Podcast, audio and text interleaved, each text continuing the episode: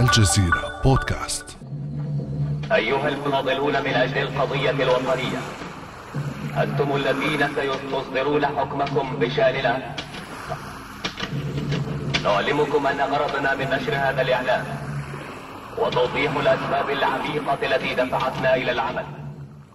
نحن الآن في أواخر خريف عام 1954 تضرب أمواج البحر المتوسط السواحل الشمالية للبلاد. بينما يستمع الجزائريون في دورهم إلى إذاعة صوت العرب تبث بيان جبهة التحرير الوطني الأول. فإننا نعتبر أن الشعب الجزائري في أوضاعه الداخلية ملتف حول قضية الاستقلال والعمل. إننا مصممون على مواصلة المعركة وواثقون من عواطفكم المعادية للاستعمار. قبل أسبوع واحد استضاف المناضل مراد بوقشورة الاجتماع السري الأخير بين ستة من القادة المؤسسين للجبهة. في البيت الواقع في حي لابوان بيسكاد حاليا رايس حميدو في العاصمة الجزائر. وضع المجتمعون اللمسات الأخيرة على مشروعهم الثوري المشترك. وصاغوا بيان إطلاق الثورة في وجه الاستعمار الفرنسي المستمر منذ نحو 130 عاما. إن أهدافنا الأساسية هي الاستقلال الوطني بواسطة إقامة الدولة الجزائرية الديمقراطية الاجتماعية ضمن إطار المبادئ الإسلامية. بعد هذا النداء بساعات معدودة استيقظ الجنود والمستوطنون الفرنسيون مذعورين. هجمات مسلحة على مراكز الشرطة والبلديات ومصالح فرنسية متنوعة على امتداد الأراضي الجزائرية. حاولت فرنسا أن تظهرها للعالم كأزمة داخلية عابرة لكن سرعان ما انفجرت في وجهها ثورة عارمة اخترقت المناطق والطبقات والفئات الاجتماعية المختلفة. ثورة ذات هدف واضح طرد المستعمر الفرنسي وإعلان استقلال الجزائر.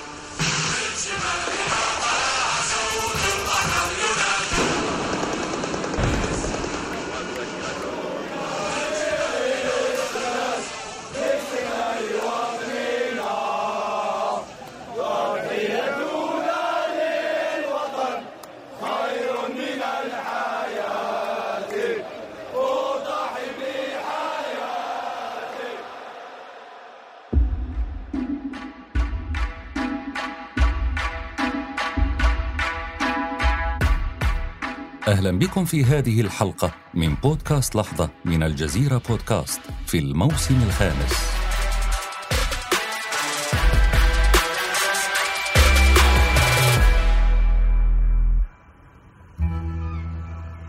كانت ثورة نوفمبر المرحلة الأخيرة من رحلة كفاح طويل. قبل عقود طويلة من بيان الجبهة الأول وقبل أن يذوق الجزائريون مرارة الاستعمار الفرنسي كان لدى الجزائر العثمانية واحد من أقوى الأساطيل البحرية في البحر المتوسط وأكثرها مهابة. لكن تتالي الحروب وتراجع القوة العثمانية أمام الممالك الأوروبية أضعف البحرية الجزائرية. بحلول القرن التاسع عشر لم يبق من الأسطول الضخم سوى قطع عسكرية معدودة. فصارت الجزائر عرضة لمطامع الدول الأوروبية وتحديدا فرنسا.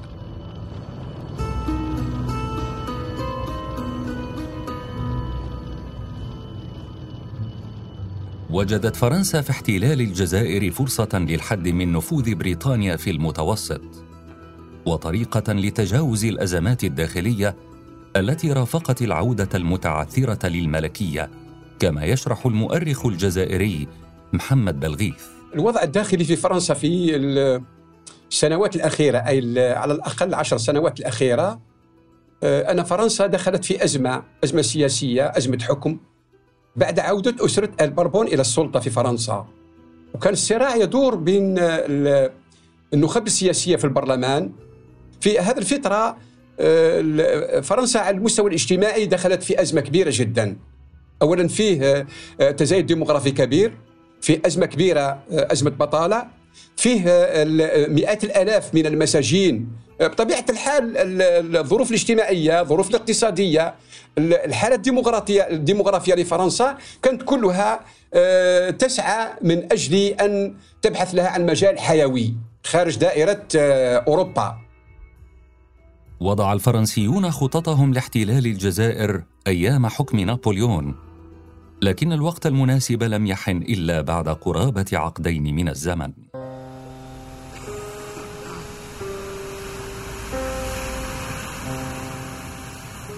الجزائر العاصمة أواخر نيسان 1827 ينظر الداي حسين ساهيا إلى البحر الأزرق أسفل التل. تمر ثوان ثم يتابع سيره مكدرا إلى مجلس الحكم. ينبش الداي في عقله عن طريقة تجبر الفرنسيين على دفع ديونهم المتراكمة قبل وصول قنصل بلادهم إلى قصره لعدة عقود استوردت فرنسا القمح من الجزائر إلا أنها تخلفت عن سداد ثمن مشترياتها حتى بلغت ديونها 24 مليون فرنك فرنسي. يدخل الداي إلى المجلس حاملا مروحة يد صغيرة تبرد الهواء من حوله. يجلس متأهبا على سرير الملك وهو عازم ألا يتخلى عن فرنك واحد من حقه. تمر دقائق يدخل بعدها القنصل الفرنسي بيير دوفال مع ضيوف آخرين ويتجه لتحية الداي يتجهم وجه الأخير قبل أن يسأله بصرامة عن الموعد الذي ستدفع فيه فرنسا ديونها. يهز القنصل رأسه باستخفاف ويقول إنه لا يملك أدنى فكرة عن ذلك. يأتي الجواب صادما للداي يشعر بالإهانة ويملأه الغضب. يرفع مروحته ملوحا ويضرب القنصل على وجهه. كانت فرنسا تتحين الفرص بحثا عن ذريعة للانقضاض على الجزائر وها هي قد جاءت إليها. اعتبر الفرنسيون ضرب القنصل اعتداء على الدولة وطالبوا بالاعتذار. لكن الداي رفض وبقي مصرا على تحصيل ديونه. هنا التمعت أمام ملك فرنسا شارل العاشر فرصة ثمينة لتعزيز شرعيته المضطربة بين الفرنسيين وتوحيدهم خلفه كما يشرح الأكاديمي الإيرلندي المتخصص في تاريخ الاستعمار الفرنسي دونالد هاسيت. في تلك الفترة كان الملك شارل العاشر محافظا للغاية. كانت مملكته متعثرة ماليا وكان يخشى أن يطاح به كما كانت الحال مع أسلافه خلال الثورة الفرنسية. كان غزو الجزائر أولا وقبل كل شيء يهدف للترويج لحب الوطن ودعم الملك. صيف عام 1827 يأمر شارل العاشر بفرض حصار بحري على الجزائر وبعد أقل من ثلاث سنوات ستقرع طبول الحرب.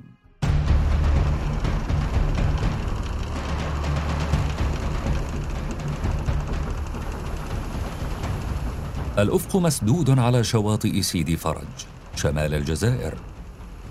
أسطول حربي فرنسي محمل بآلاف الجنود يحيط بالميناء سفينة واحدة تنسل من الأسطول وتبحر نحو ميناء العاصمة.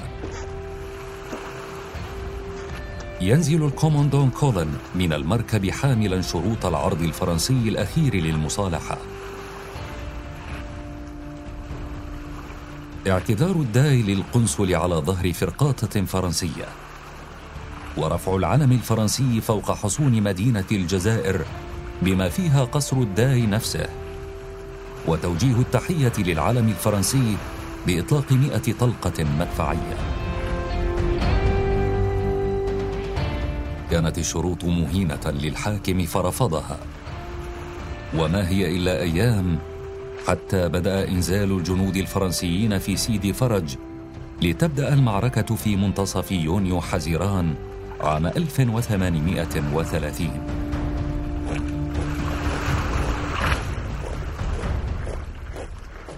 يزحف العسكر الفرنسي.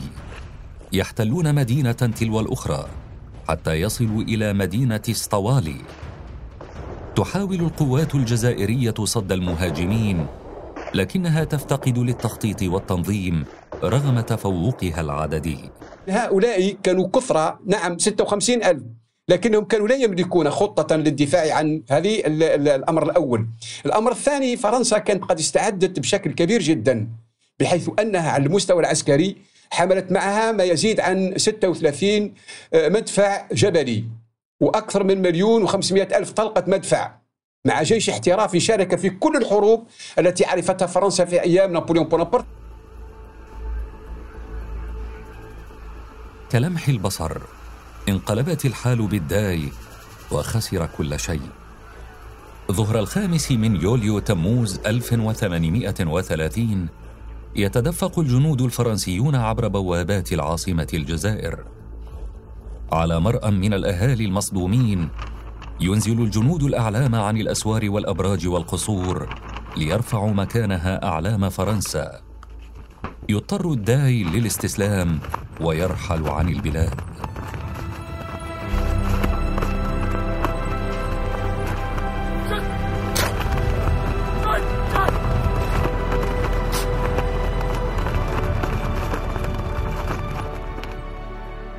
أدركت فرنسا باكرا أن مهمتها في الجزائر لن تكون سهلة. فبعد أقل من أسبوعين دخلت قواتها المحتلة إلى مدينة البليدة لكنها سرعان ما انهزمت أمام مقاتلي القبائل.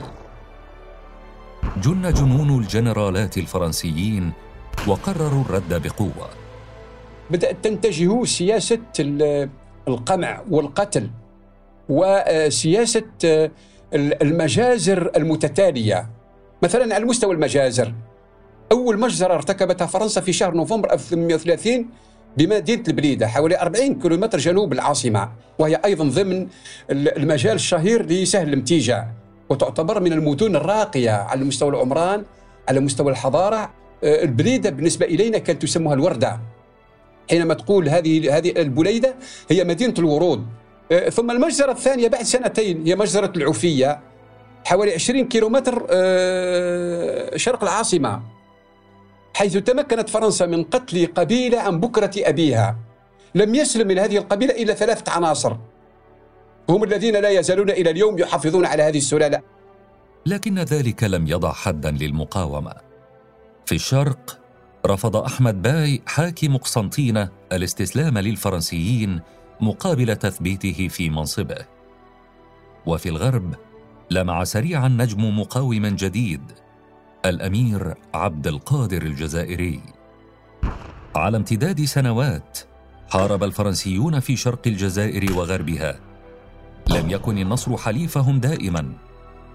أوقع الجزائريون الخسائر في صفوفهم وهزم عسكرهم في أكثر من موقعة. لكن ذلك لم يكن كافيا لإيقاف توسعهم في البلاد. في خريف عام 1837 اجتاحت القوات الفرنسية قسنطينة بعد أن دكت المدفعية أسوارها طوال أيام. بسقوط قسنطينة تحولت المغامرة الفرنسية في الجزائر من حملة عسكرية تهدف لكسر الداي حسين إلى مشروع استيطاني طويل الأمد. أن المشروع الحقيقي الفرنسي كان مشروع قد بدأ يعرف حقيقة التوسع بداية من احتلال قسنطينة والقضاء على المقاومة في منطقة الشرق الجزائري وهي مدينة عصية كانت تسيطر على إقليم الشرق وهو أغنى المناطق على المستوى الديموغرافيا حوالي مليون وسبعمائة ألف بحسب الإحصائيات الفرنسية ويملك أكبر أو أهم الموانئ الشهيرة التي كانت تصدر المواد الغذائية ومشتقات الحليب والزيوت وغيرها إلى فرنسا. وكانت تتزود هذه الموانئ من المنتجات الزراعية التي ينتجها آه، أهم آه، أو أهم الحقول المعروفة في الهضاب العليا والشمال القسنطيني وسهول عنابة. منذ ذلك الحين راحت فرنسا تتمدد في طول الجزائر وعرضها لكن المقاومة بقيت مستمرة. بعد 1847 ستظهر آه، مقاومات أخرى هي مقاومة زعاتشا 49 مقاومة الأغواط 1852 مقاومة ولاد سيد الشيخ تقريبا حتى حدود 1800 و67 ثم آخر الثورات الكبرى أو العملاقة التي التي يسمى فيها قائدها بالأمير عبد القادر الثاني اللي هو الشيخ بوعمامه الذي انتهى به آه، قدره وتوفي بالمغرب في حدود 1908 ولم يسكت البارود في هذا البلد طيلة أكثر من 80 سنة كاملة يعني تقريبا من 1800 من 23 جويلية 1830 إلى غاية 1905 أي احتلال نهائي لمدينة جانت في أقصى الجنوب الشرقي عند الحدود الجنوبية الغربية لليبيا حكمت فرنسا البلاد بالحديد والنار وصار الاستيلاء على الأراضي والتعذيب وحتى القتل الجماعي جزءا من الممارسات الفرنسية في الجزائر. But after that period of conquest, أخذ الغزو والعنف أشكالا مختلفة فقد كان هناك عدد من الانتفاضات ومحاولات التمرد لكن كان يتم سحقها بوحشية من قبل الفرنسيين. بعد ذلك أصبح النظام القانوني المسمى بالانديجينا أو قانون الأهالي هو المسبب الرئيسي للعنف. فقد تم تطبيق هذا القانون على الجزائريين الذين يعيشون تحت الحكم الاستعماري الفرنسي حتى عام 1946 لم يطبق هذا القانون على المستوطنين بل كان الجزائريون فقط هم من يخضعون لقانون الأهالي هذا. منح هذا القانون الإدارة سلطة اتخاذ القرارات والعقوبات التعسفية. والتي لا يسمح بها فعليا بموجب القوانين الفرنسية الأخرى. مكنهم ذلك بالقيام بالعقوبات الجماعية والبدنية وأصبح هذا هو المصدر الرئيسي للعنف. كان ذلك جزءا من حركة فرنسية دؤوبة لفرنسة البلاد وتغيير معالمها إلى الأبد. قامت الإدارة الاستعمارية بتجريد آلاف الجزائريين من أراضيهم أيضا. فقد كانوا يأخذون أرضهم منهم ويطردونهم. قاموا أيضا بإغلاق مدارس اللغة العربية والقرآن وفرضوا تدريس اللغة الفرنسية. ما حدث كان نوعا أكبر من العنف. كان عنفا ثقافيا وزراعيا واقتصاديا.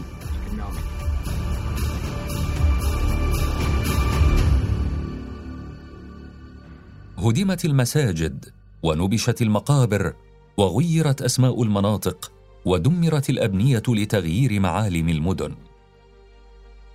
استمرت سياسة الفرنسة ومحاولة طمس الهوية بعد الانتقال إلى الحكم المدني في العام 1870 أجبرت العائلات الجزائرية على اتخاذ ألقاب فرنسية وسنت أنظمة وقوانين للتضييق على الجزائريين. في أقل من خمس سنوات بلغ عدد المستوطنين ثلاثمائة وعشرة آلاف وبدأوا بالتوسع في الأرياف. العنف الفرنسي وازدياد الاستيطان كانا عاملين أساسيين في إبقاء الثورة المسلحة مشتعلة بين صفوف الجزائريين حتى مطلع القرن العشرين. عندها بدأ يتكون شكل جديد للنضال من أجل الاستقلال.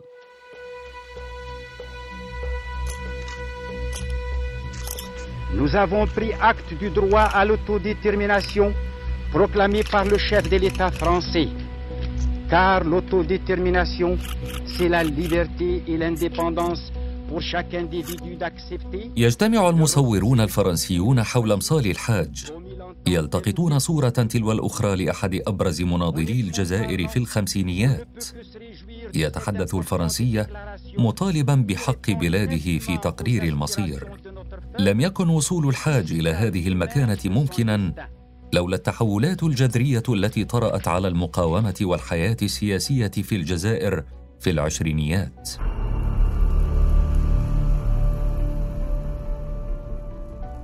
قبل ثلاثة عقود على خطاب مصال الحاج تحديدا في العام 1924 وفي أحد مقاهي باريس يلتقي الأمير خالد حفيد الأمير عبد القادر بالشيوعي الجزائري عبد القادر الحاج علي. يؤسس الرجلان هيئة للدفاع عن العمال المغاربيين في فرنسا. سريعا تجذب الهيئة مجموعة كبيرة من الجزائريين المهاجرين وعلى رأسهم مصال الحاج. لن يمر سوى وقت قصير حتى تنبثق عن الهيئة ما يعتبره البعض. أول حزب جزائري حديث حزب نجم شمال أفريقيا. ستتغير المقاومة من مقاومة مسلحة بالبارود إلى مقاومة فكرية وسياسية. هي بداية نشأة ما يسمى بالصحافة العربية من نهاية القرن إلى مطلع القرن العشرين. تأسيس النوادي تأسيس المدارس الحرة ثم تأسيس الأحزاب السياسية. نجم نجمة شمال إفريقيا حزب الشعب حركة انتصار الحرية الديمقراطية جمعية العلماء المسلمين الجزائريين. تزامن ذلك مع تعرف فئات واسعة من الجزائريين على أفكار النهضة العربية ومبادئ الديمقراطية والحرية. ظهرت لأول مرة أحزاب سياسية تحمل خطابا سياسيا مختلفا ومطالب أكثر وضوحا ممن سبقها. The nationalist movement in Algeria first emerges actually among Algerian migrants. ظهرت الحركة القومية في الجزائر بين المهاجرين الجزائريين في فرنسا في أواخر العشرينيات من القرن الماضي تحت قيادة الزعيم السياسي الجماهيري مصالح الحاج في شرق وغرب الجزائر. تصاعدت الحركة بين العمال المهاجرين في ضواحي باريس وليون إلى أن انتشرت في الجزائر في الثلاثينيات من القرن الماضي. شهدنا في ذلك الوقت بداية بناء الحركة القومية الجماهيرية في الجزائر.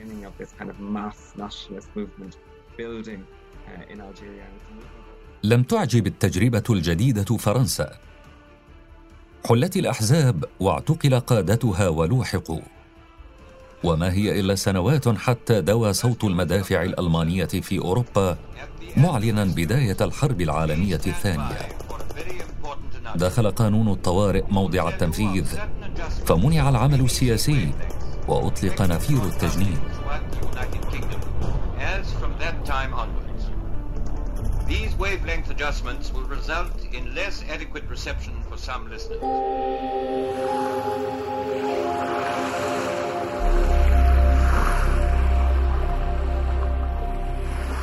إنه فجر يوم بارد من خريف عام 1940 يراقب جندي فرنسي بحذر شاطئ الجزائر العاصمة من نافذة غرفة الحراسة فجأة ينتبه لطيف أبيض لا يصدق الجندي عينيه عندما يدرك أن الطيف في الحقيقة نسوة جزائريات يرتدين الحايك الأبيض. تصرخ إحدى النسوة تقول كلاما بلغة لا يفهمها تتبعها الأخريات. ينظر الجندي مضطربا للحظات ثم ينادي قائده. هؤلاء كن أمهات وزوجات جزائريات يطالبن بإرجاع رجالهن الذين أخذوا قسرا إلى الحرب. فرضت فرنسا التجنيد على الجزائريين وحاولت ترغيبهم عبر السماح لهم بدخول المدارس العسكرية والترقي في الرتب. استمر التمنع الجزائري عن الانضمام إلى الجيش الفرنسي حتى صدور ميثاق الأطلسي في عام 1941 أعلن روزفلت وتشرشل إعطاء الشعوب المستعمرة من الحلفاء الحق بتقرير مصيرها بعد انتهاء الحرب. عندها فقط اندفع الجزائريون للانضمام إلى صفوف الحلفاء. قاتل 150 ألف جنديا جزائريا مع الجنرال دوغول ضد النازيين. لكن ذلك لم يكن كافيا لفرنسا حتى تعطي الجزائر استقلالها بعد نهاية الحرب. إنها صبيحة الثامن من مايو أيار 1945 أعلن الحلفاء انتصارهم على ألمانيا النازية. ينزل الآلاف من أهالي مدينة سطيف إلى الشوارع للاحتفال. يحمل المتظاهرون لافتات تطالب باستقلال الجزائر. يسحب شاب من الكشافة الإسلامية علم البلاد من جيبه. يفرده ثم يحمله عالياً. يرفرف الأبيض والأخضر في سماء سطيف للحظات قبل أن يدوي صوت الرصاص. يهوي العلم وصاحبه ارضا. لقد أصابه أحد عناصر الشرطة الفرنسية. يعم الصمت للحظات قبل أن تنفجر الشوارع بالمواجهات كالنار في الهشيم تمددت الاشتباكات إلى المدن المختلفة بين الجزائريين والفرنسيين من عسكر ومستوطنين وعم القتل أرجاء البلاد. للأسف الشديد حدثت في الجزائر مجزرة حيث تمكنت القوات البحرية الفرنسية والطيران الفرنسي وقوات الجندرمه وقوات الشرطة المحمولة من قتل ما يزيد عن 45 ألف من الجزائريين في مدن ثلاثة شهيرة. سطيف قلمة وخراطة. وقد طالت هذه المأساة حتى منطقة منطقة جنوبنا الغربي الكبير. أي وصلت أو وصل القتل إلى بسكرة إلى تبسة إلى تندوف إلى عين صالح إلى آه، غيرها من الواحات في أقصى الدنيا. أطلقت فرنسا الرصاص والقذائف في المدن وأفرغت طائراتها أربعين طنا من القنابل فوق الأرياف المتمردة. وما إن استتب لها الأمر حتى حاكمت المتظاهرين فأعدم البعض وأودع الكثيرون منهم السجون.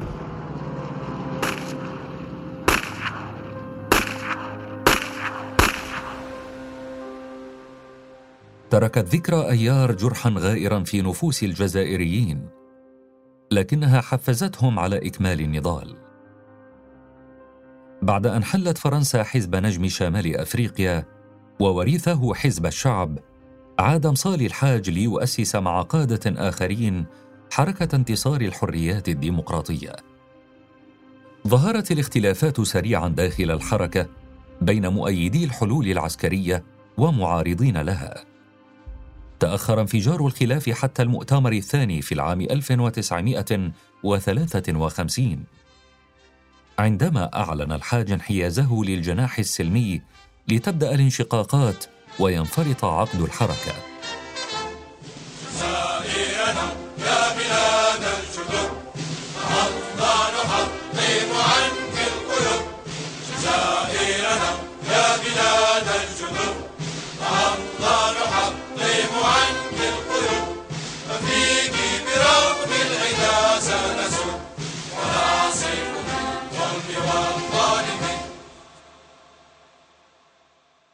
في نهاية يوليو تموز 1954 اجتمع 22 قياديا منشقا من الحركة في منزل المناضل الياس دريش في حي المدينة في العاصمة.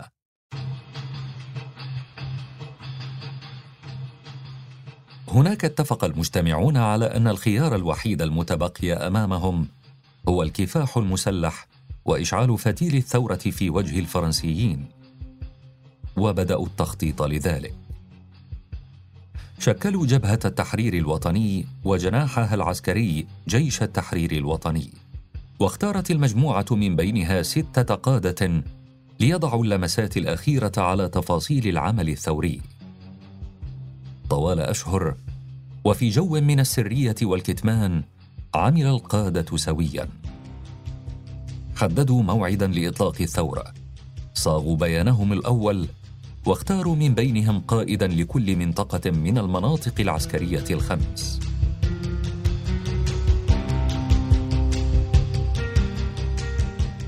في الأول من نوفمبر تشرين الثاني عام 1954 اندلعت الثورة الجزائرية ونفذت جبهة التحرير هجمات مسلحة ضد الفرنسيين. وقد كانت عمليات بأدوات بسيطة جدا لكن على المستوى الإعلامي في اليوم الثاني كان تأثيرها كبير جدا على المستوى العالم وعلى مستوى الإعلام وهو سر تأييد المصريين بقيادة جمال عبد الناصر لهذه الثورة المباركة وقرئ البيان بيان أول نوفمبر في اليوم الثاني أو في نهاية اليوم الثاني من نوفمبر في صوت العرب من القاهرة. لفتت الأحداث في الجزائر أنظار العالم. وبرهنت مجددا على أن القضية الجزائرية ليست مسألة داخلية فرنسية. بعد أقل من مئة يوم من الهجمات الجزائرية المتواصلة عينت فرنسا جاك سوستال حاكما جديدا للجزائر. فعل سوستال قانون الطوارئ. شن حملات عسكرية على المقاومين واتخذ تدابير تعسفية بحق الجزائريين بواسطة جيش بلغ تعداده أربعمائة ألف جندي. قبض على المناضلين وأودعوا السجون. بنيت معسكرات اعتقال خاصة للمقاومين وتعرضوا لأبشع صنوف التعذيب.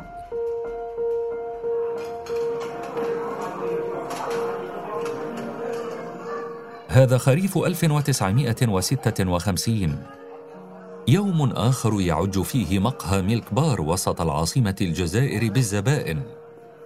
يحظى المكان بشعبية بين المستوطنين الفرنسيين. بصعوبة تجد الشابة الجزائرية زهر ظريف طاولة خالية. تأكل صحن الحلوى الذي وضعه النادل أمامها بصمت. بمجرد انتهائها تنسل تاركة مقعدها. تغادر ظريف المقهى لحظات قليلة تمضي ثم يدوي صوت انفجار كبير كانت واحدة من ثلاث نساء زرعن قنابل في مصالح فرنسية مختلفة في الجزائر العاصمة.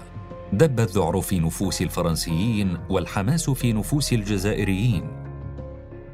نقل الثوار المعركة إلى مرحلة جديدة في قلب العاصمة المحتلة بعد أن كان معظمها يدور بالأطراف. على امتداد عامين كثفت المقاومة الجزائرية عملياتها ضد الجيش والمستوطنين في أحياء المدينة وشوارعها. تنبهت دول العالم أخيرا للجزائريين وبرزت قضيتهم في اجتماعات الأمم المتحدة.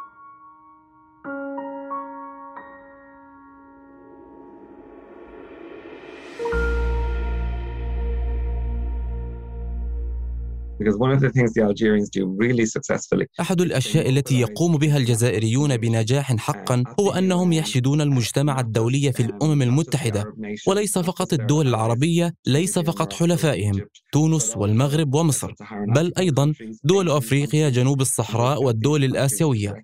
قاموا بإقناع هذه الدول بالاعتراف باستقلال الجزائر أو بمطالبة الأمم المتحدة بحرية الجزائر وهذا أمر مهم جدا.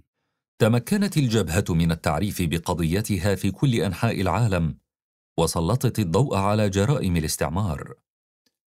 رزحت فرنسا تحت ضغوط خارجية وداخلية كبيرة لكنها واصلت عملها على إبعاد عامة الجزائريين عن الانتظام في الثورة المسلحة. كان السبيل إلى ذلك تحويل الجزائر إلى معتقل كبير. الله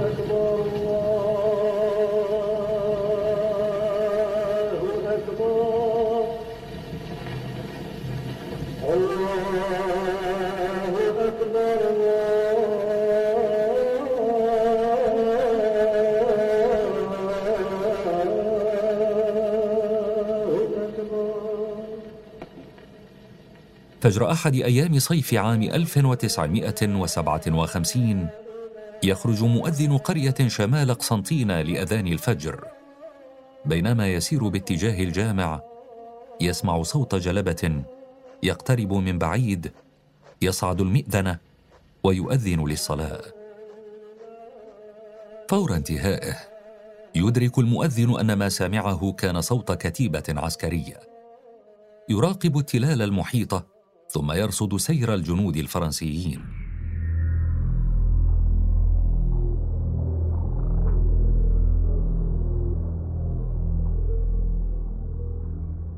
مصدومين ومرهقين يستجيب الأهالي لأوامر العسكر بالخروج من منازلهم ويخلون القرية محاطين بفواهات البنادق. تكرر المشهد في مناطق مختلفة كتائب العسكر تجر آلاف القرويين إلى مناطق نائية. هناك يحشر هؤلاء في مساحات ضيقة معزولة بالأسلاك الشائكة وتحت الرقابة الفرنسية. كان ذلك جزءا من خطة فرنسية ستعرف باسم المحتشدات. خلال سنوات قصيرة أنشأت فرنسا مئات المحتشدات في أنحاء البلاد وهجرت الملايين من الناس. إدعت فرنسا أنها تريد فصل البذور السليمة عن البذور الفاسدة وتحرير السكان مما أسمته إرهاب المقاومين. لكن الهدف كان عزل السكان عن الثورة وعرقلة جيش التحرير الذي استمر رغم ذلك بعملياته العسكرية. لكن الثابت أنه المعارك كانت معارك يومية لكن المعارك لم تكن آه، أن الجزائريين سوف يقومون بتدمير الحلف الأطلسي المساعد لفرنسا وأنهم سينتصرون عسكريا بشكل كبير. كانت عملية عسكرية لكنها كانت تعمل في تحمل في عمقها بعد سياسي وهذا بشهادة كل الفاعلين الذين آه، شاركوا في اجتماع 22 أو القيادات السياسية الكبرى مثل آه، عبد الله بن طوبار رحمة الله عليه وغيره. كانوا يبحثون عن سند عالمي من خلال البندقية من أجل تحقيق حقوق الجزائريين. لذلك المعارك آه، كانت عبارة عن معارك نوعية. أي تحطيم الاقتصاد الفرنسي حرق الممتلكات القضاء على المواصلات البرية القطار خاصة القضاء على وسائل الاتصال اللي هي المورس أو التليفون أو الهاتف. في السنوات التالية عملت الجبهة على المسارين السياسي والعسكري حتى تحقق الهدف أخيرا. ثمن الحرية كان غاليا. عقود من القتال ومئات الآلاف من الضحايا الجزائريين حتى فهمت فرنسا أن استقلال الجزائر حتمي. حارب المستوطنون الفرنسيون كفاح الجزائريين لكسر قيودهم حتى الرمق الأخير. احسوا بالخيانة عند إعلان الرئيس شارل ديغول عن حق شعب الجزائر في تقرير مصيره. ربيع العام 1961 انقلب بعض قادة الجيش والميليشيات الاستيطانية على قرارات باريس. لكن الهزيمة النهائية في أقل من أسبوع أنهت أحلامهم بالبقاء.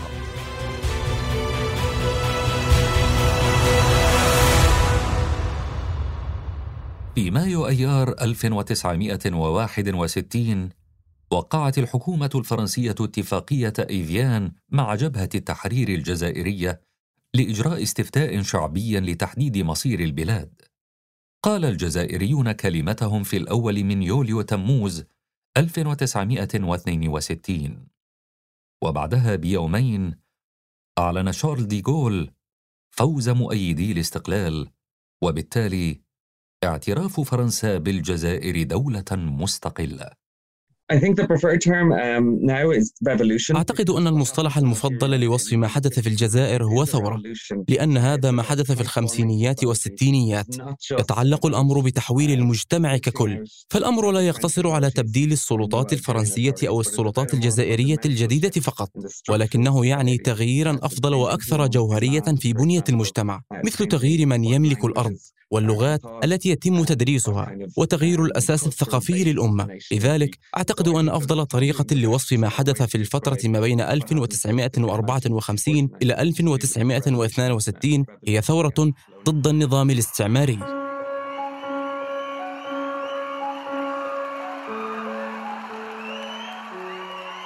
صبيحة الخامس من يوليو تموز 1962 استيقظ أهل الجزائر العاصمة باكرا. تدفقوا إلى الشوارع رجالا ونساء صغارا وكبارا. رفعوا أعلام الاستقلال عاليا ورددوا شعارات الثورة. لم يعد أحد خائفا من إطلاق الرصاص.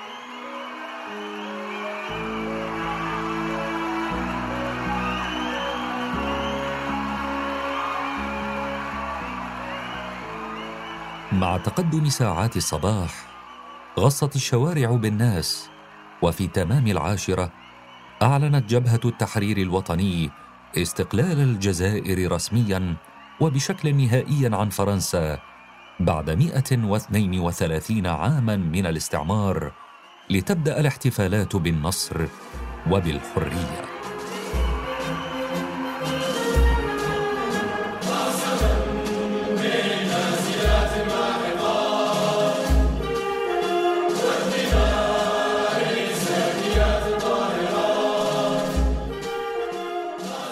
عقود من الكفاح المسلح والنضال السياسي سبقت التحرير.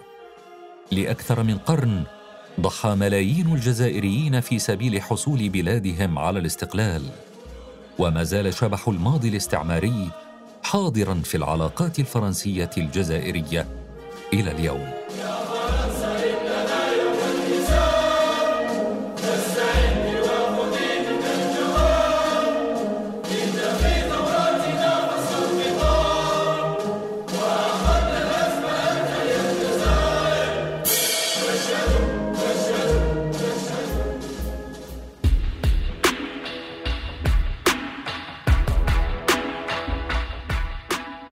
إلى متى سيظل التاريخ الاستعماري لفرنسا يطاردها؟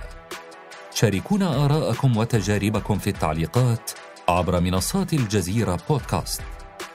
في الحلقات المقبلة من بودكاست لحظة سنحكي لكم عن لحظات مفصلية أخرى من تاريخ منطقتنا والعالم.